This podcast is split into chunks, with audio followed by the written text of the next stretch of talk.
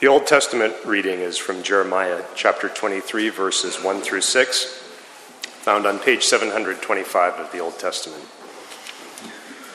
Woe to the shepherds who destroy and scatter the sheep of my pastures, says the Lord. Therefore, thus says the Lord, the God of Israel, concerning the shepherds who shepherd my people It is you who have scattered my flocks and have driven them away, and you have not attended to them. So I will attend to you for your evil doings, says the Lord.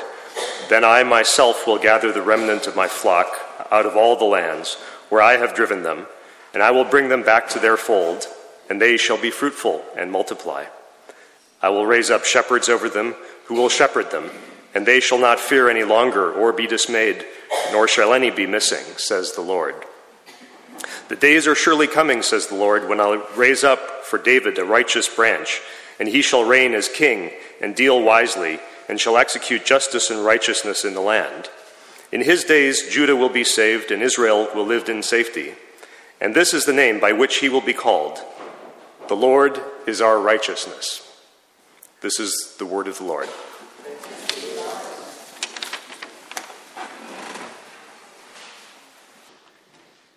What a wonderful day in the life of the church. Anytime we welcome uh, new members, uh, I think it's a cause for celebration. I hope it never becomes old, uh, never becomes routine.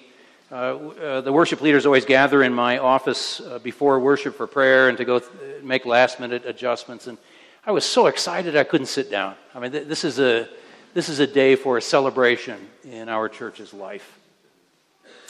Uh, our, our, New Testament reading today requires a bit of introduction. If, those, if you're going to uh, turn to it, you may want to do that now while I explain a bit about what we're going to read. Uh, today, as you may have noticed on the front of your worship bulletin, although I suspect that no one pays attention to this except me, uh, today is the day on the church calendar known as Christ the King.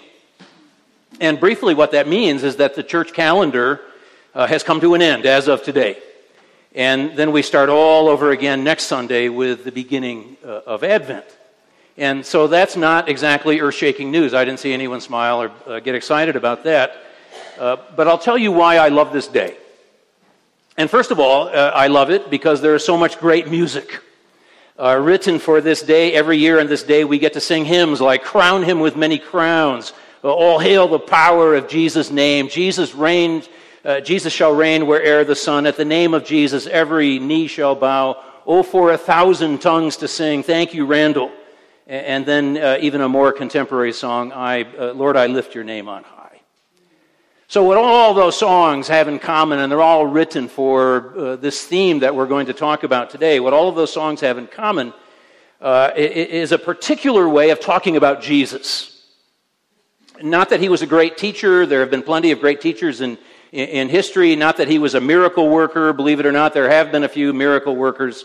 Uh, not as a friend, we already have a good song uh, uh, about that subject. Uh, what all of those songs I mentioned have in common is this idea that Jesus uh, is Lord or King or ruler. And, and not just any ruler, but ruler of all and above all and, and, and before all and all in all. Uh, uh, on this day, the superlatives just keep adding up. Uh, uh, poets and songwriters don't even try to be modest. I mean, they, they give Jesus every title they can think of. Uh, and that leads me to the second reason I, uh, I love this day. It's not just about the music. What, what happens when we celebrate or observe a day like this on, on the calendar is that we celebrate Jesus' victory in advance. The game isn't over, so to speak. The, the votes have not yet been counted. Sorry to bring up that subject. Uh, uh, history uh, is uh, still not yet at an end. Uh, as I came in this morning on the train, it was clear to me that history is still unfolding. And yet, this is astonishing when you think about it, uh, and it's audacious, and it's bold, and it's cheeky, and it's fearless. We are celebrating the final victory in advance in spite of all of the evidence that seems to suggest that he is not victorious at all. So confident are we about the final outcome, about how all of this is going to turn out uh, as a result of what happened on Easter morning, that we allow ourselves to imagine the day when Jesus Christ is finally acknowledged as Lord of all, Lamb on the throne. And that's why I like this day. And for more than 35 years, maybe you'll be surprised to hear this, I have arranged the preaching schedule so that I could preach on this day. I have always wanted to be the one who says what needs to be said about Jesus Christ. So, with that introduction, listen to these words as they come to us from uh, Paul's letter to the Colossians. And I mean, I invite you to hear the power and, and, and sheer wonder Uh, of what Paul is, is saying to us here. Paul writes, May you be made strong with all the strength that comes from his glorious power. And may you be prepared to endure everything with patience, while joyfully giving thanks to the Father who has enabled you to share in the inheritance of the saints in the light. He has rescued us from the power of darkness and transferred us into the kingdom of His beloved Son, in whom we have redemption, the forgiveness of sins. He is the image of the invisible God, the firstborn of all creation. For in him all things in heaven and on earth were created, things visible and invisible, whether thrones or dominions or rulers or powers. All things have been created through him and for him. He himself is before all things, and in him all things hold together. He is the head of the body, the church. He is the beginning, the firstborn from the dead, so that he might come to have first place in everything. For in him all the fullness of God was pleased to dwell. And through him, God was pleased to reconcile to himself all things whether on earth or in heaven, by making peace through the blood of his cross. This is the word of the Lord. Dear friends of Jesus Christ, what has always astonished me uh, about uh, the first days of the church in Jerusalem, in addition to the fact that they all got along with each other and, and, and that they shared all their possessions in common, and, and that they shared all of their meals together. Although that is astonishing in itself, I'll admit that. But what has always astonished me even more about this early group of Christians is that they got it. I mean, how quickly the followers of Jesus Christ went from being kind of dense and, and thick headed and slow to understand and, and not really grasping what Jesus was trying to say to incredible theologians you, know, you, you, you read the opening verses of John's Gospel, and every year we, we hear these and they remind us of Christmas. But, but think of what they are trying to say about Jesus. In the beginning was the Word. And the Word was with God, and the Word was God.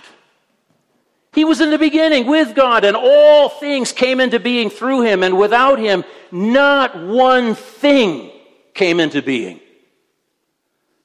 So you, you, you read these opening verses of John's gospel and you think, oh my, they get it.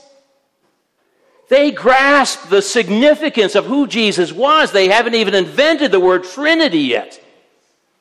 But they are this close. You know, what they are describing, what, what John is describing in those opening verses is the Trinity. They are starting to understand that the church will not put this into confessional language for more than 200 years, but they all are already grasping the significance of his life.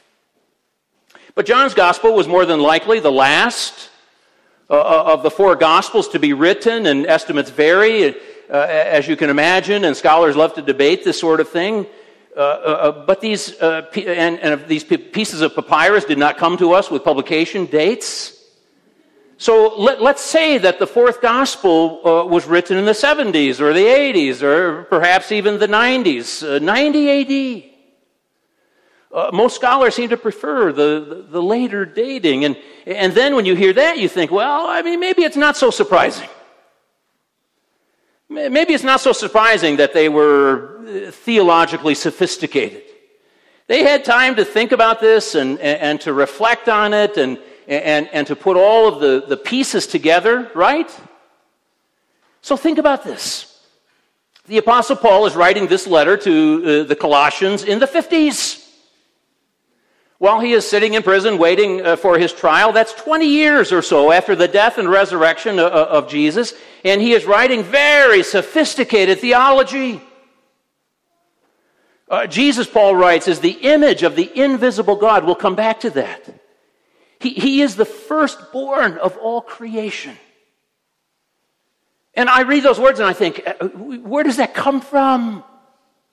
And, we believe that Paul, of course, was inspired. He wasn't working on his own. God's Spirit was upon him and it was, it, it, it was in him. Plus, he was a very bright and well trained theologian before he became a follower of, uh, of Christ. But this is astonishing. I can't emphasize this strongly enough that the words we heard today are extraordinary. Uh, our jaws should be dropping as we hear these words. And, and not just because of, uh, of the beauty, although they are beautiful, but because of the understanding and the depth that we find here. I want to go through some of this uh, with you, and if I can, I want to communicate some of the wonder of what we have here. And I'm going to throw out more Greek words this morning than you have ever heard from me before. Let's start with what Paul uh, uh says about Jesus' divinity. And, and see, I don't even think this is the most astonishing truth contained here. I'm going to save that for point number two. Two of two. All right, so, so let's start with Jesus as God. Uh, uh, Paul doesn't begin with Jesus as a great teacher, as I mentioned. He doesn't begin by describing uh, Jesus as a miracle worker. Instead, Paul writes that Jesus is the one with supremacy over heaven and earth. Oh my! all uh, of the power and might that there ever was or ever will be. Right? The, the, the, Greek that, that Paul uses here, uh, uh, to panta, means everything. Could, could not be more encompassing. This isn't uh, any uh, part of the creation. Every part of the creation uh, comes under his rule. You know, from A to Z, from top to bottom, every single part of it. Uh, then Paul uses a little word here that may uh, that has become uh, quite popular in the computer age, and that, that word is icon. Uh, previously, the only time Christians ever thought about icons uh, was when we thought about those images that we find in Orthodox churches or Orthodox homes. To, to us, those are icons. But, but Paul uses the, the, the, Greek word icon here, and he gives it a very particular meaning. And, and if you uh, think that those little images on the computer screen that we tap on to open an application, if you think that's all that he means, then uh, you're going to miss what Paul has in mind here. Uh, Jesus, Paul writes, is the icon of God. Now, an icon can either be a, a, a representation or something or a manifestation. And Paul has this latter uh, sense in mind. Uh, please stay with me. This is big. If Jesus were a representation of God, he would be like the, that image on uh, your computer screen. So the image is not iTunes and it's not Skype and it's not whatever program you want to open, uh, but clicking on the image leads you to the real thing. So, what Paul is saying, and, and, and, this is what leads me to say he is just astonishing here, what Paul is saying is that Jesus is the manifestation of God. He is the perfect manifestation of God. Do you want to know what God is like? do, do you want to get close to God? Then look at Jesus. Everything we would want to know about God and, and everything that is important to know about God is present in Jesus in, in, in this person. Jesus Christ, Paul is saying, uh, perfectly manifests God to us. And if someone were to say to you, and I hear this all the time, and it comes in different forms, but uh, essentially it, it, amounts to the same thing. Uh, I, I, can believe that there is a God. You know, and I can believe that uh, God uh, created uh, everything. I can accept that. And and it, it always sounds so generous when people talk this way, as though they're so open minded.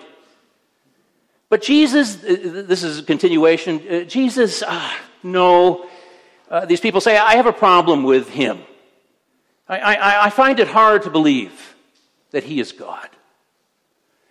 And what Paul would say to that, you know, because he wasn't as worried as I usually am about being nice to people, He never took a course at seminary in pastoral care. So he always said exactly what he was thinking, and it was blunt and it was direct. What, what, Paul would say to that, and what he does say in this lesson for today, is no, nein. You can't know God. You can't really know God until you look at Jesus. He is the way we understand who God is. One more Greek word.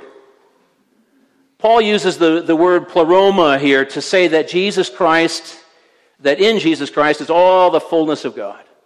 That in Jesus Christ all the fullness of God was pleased to dwell. So pleroma means fullness or, or, or, or completeness. And, and, and Paul is saying you don't need any more. You don't need to click on Jesus to get to the God program. Right? He is the God you are searching for. I hear people say, and I'm, I'm sure you've heard this uh, uh, before as well, it, it, was considered to be a heresy in the early church, by the way. I hear people say that the, the God of the Old Testament is so different from the God of the, the New Testament. The God of the Old Testament seems angry all the time, and he's punishing people, and he's sending floods and plagues and and locusts and that sort of thing. And, and Jesus, I don't know. Jesus seems so full of love and compassion and mercy. Right? And, and I would love to hear what Paul ha- uh, would have to say about that. Right? Uh, he would be direct and, and, and honest. Uh, you, can, you, you, you can believe me about that. He would say, I think, that we should take a harder look at Jesus. Right? Yes, there was mercy and compassion and love in Jesus, but wasn't there also a deep concern for justice? Was, I mean, weren't there flashes of anger when, when, when people were gaming the system and when people took advantage of others and, and, and exploited them? I, I think that, that, that what Paul would say to us is that the God of the Old Testament is very much present in the Jesus we meet in the New Testament. Uh, I want to move on at this point to the, uh, the other point, the only other uh, point today. Uh, n- n- not only was Jesus a perfect manifestation of God, which ought to be startling enough and enough for any sermon, uh, the Bible also teaches us that Jesus was the perfect manifestation of a human being. In, in other words, uh, do you want to know what it means to be human? Do you want to know what human beings are capable of when, when they are at their very best? Uh, do you want to see the best example of humanity that we have ever known? Then look at Jesus. Jesus had a mother and a father. Uh, we even know their names. Joseph disappears, uh, he seems to disappear early in the story, and legend has it that he died before Jesus became an adult. We don't know. But Jesus had a mother and a father, and his mother was with him through the end of his life. He, so he was born, and he had a childhood, and, and he made his way into adulthood, like all of us. And, and, not only that, he had a hometown, and he had a place of birth, and, and yes, he came to us with a gender. There is no mystery about that. He came to us with an ethnic group and a skin color probably different from my own. The Bible doesn't disguise that either. He came to us as a person. And he had friendships, and, and, and these were life giving friendships, and he cared about these friends deeply. Uh, he came to us, as I said, as someone who had mercy and compassion and love. And in other words, he was fully human. Except, as the, the letter to the Hebrews puts it, without sin. And that, of course, is quite a big exception. Uh, we try to love other people and we fail uh, often spectacularly.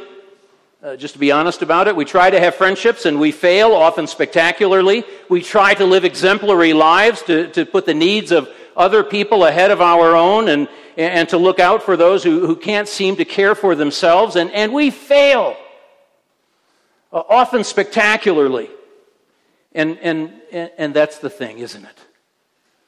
Right? Jesus uh, came as one of us ears, eyes, nose, hair, skin, bones, a mother and a father who were not perfect, who, who, who nevertheless did their best to, to raise him, and, and he did not fail. He succeeded. And not only that, he succeeded spectacularly. Right? No one else has ever come close to what he was able to do. I want to mention one important characteristic about this perfect manifestation of a human being Jesus could be hurt. Uh, he was hurt. And, in fact, he was hurt more deeply and, and uh, more profoundly than any of us will ever be hurt. He was disappointed. He experienced grief. He was sad. He wept. He was let down. He knew pain, the physical kind as well as the emotional kind. And that, too, is one of the characteristics of our humanity. We sometimes think, and, and tell me if you think I have this wrong, but we, we, we sometimes think that we should be better than we often are. When we hurt and when we are wounded, which is almost inevitable in, in life, we sometimes think that we should be better than that. Uh, to, to be hurt, uh, in our way of thinking, is a sign of weakness, or, or worse yet, it's a sign of failure. We think we should be stronger than that. If only we had a stronger faith. If only we had more trust in God. If only my parents had done a better job of raising me. I would not be hurt as much as I am or as uh, deeply as I often am. So let me say something uh, to all of the perfectionists uh, who are here this morning. And I'm guessing that we have a lot of them. Churches attract uh, perfectionists. Uh, have you ever noticed that? It's clear to me churches are usually filled with people who are ashamed of themselves for one reason or another. So if you are hurting today and if you have been wounded uh, along the way, if you have failed at something, to me, that's what it means that you are a human being. You were born with this capability. You were created in the image and likeness of God. There's that word again icon of God. You were created to be a reflection of, of God's glory, to reflect His glory. Right? When, when I look closely at you and in coffee hour in a few minutes, I'm going to get very close to a few of you and I'm going to look and I'm, I'm going to see God's reflection in you. Don't be scared. and then as you look back at me, you should be able to see it in me too. Something happened along the way, of course, and that perfect mirror that we were created to be was distorted and it was scratched and it was broken. But you and I still bear something of the image of God, no matter how difficult it might be to see. God made you and me like Himself. God made us or, or, put us together in such a way that we could be hurt. And, and far from an imperfection, I think that's a sign of our humanity. When we cease to feel pain, when we cease to uh, uh, grieve the loss of things that are precious to us, I think it's then that we should worry. Uh, I am a perfectionist. I was uh, raised by perfectionist parents and I regret to say that I have passed perfectionism to my children. Uh, it, it's not a gene, as I thought uh, earlier in my life. Instead, it's a way of looking at life, and I gave it to them, and, and I have apologized to them uh, for doing it. Uh, it's an awful thing, it's a curse. Uh, and so, what happens if you are a perfectionist? Well, it, it means that you feel like a failure a, a lot of the time. You can appear confident and successful, and of course, you want other people to, to think that about you, but inside, uh, you know the truth about yourself. And th- this is just how perfectionists think. Uh, and it's a cancer inside us. The good news that I have for you this morning is that God created you to be a human being. And along with your humanity is going to come some disappointment, sometimes a great deal of it. Along with your humanity is going to come sadness, and, and who wouldn't be sad at the state of the world today? Along with your humanity is going to come the occasional letdown. I hope it's occasional. Along with your humanity is going to come pain, sorry, and there will be hurt, and there will be grief, and there will be tears. And far from being signs of weakness, those are signs that we were created in the image and likeness of God. We share those characteristics with none other than Jesus himself. And far from evidence of your imperfection, I would say that those things are evidence of something else entirely. They are evidence of your humanity. The people I love the most and the people I trust the most in life, the people I want to spend time with, are people who can be hurt and people who can feel disappointment and grief. And I would like to think that they will grieve inconsolably when I am gone. So, this is the promise that we have, uh, j- just to complete the picture. The promise we have is that our image will one day be restored. The mirror doesn't reflect the, the light very well right now, I'll grant you that. Uh, you have to look very closely to see anything resembling God's image in me. But one day, we will all shine as brightly as the sun. Our reflection is going to be restored. One day, Jesus the Lamb will be on the throne, and we will be made perfect. We will be made perfect human beings. I don't know about you, but I think that is something worth celebrating. Will you pray with me? Let us pray.